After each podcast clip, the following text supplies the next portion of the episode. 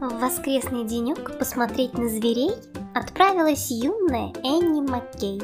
С ней брат и сестрица Лерой и Маккензи, их дядюшка Бенни и тетушка Дейзи, их мама Оливия, папа Бернард.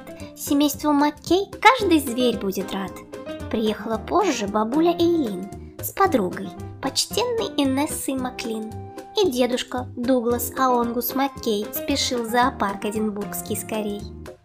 Машинке, что вез осторожно Лерой, сидела собачка по кличке Монро.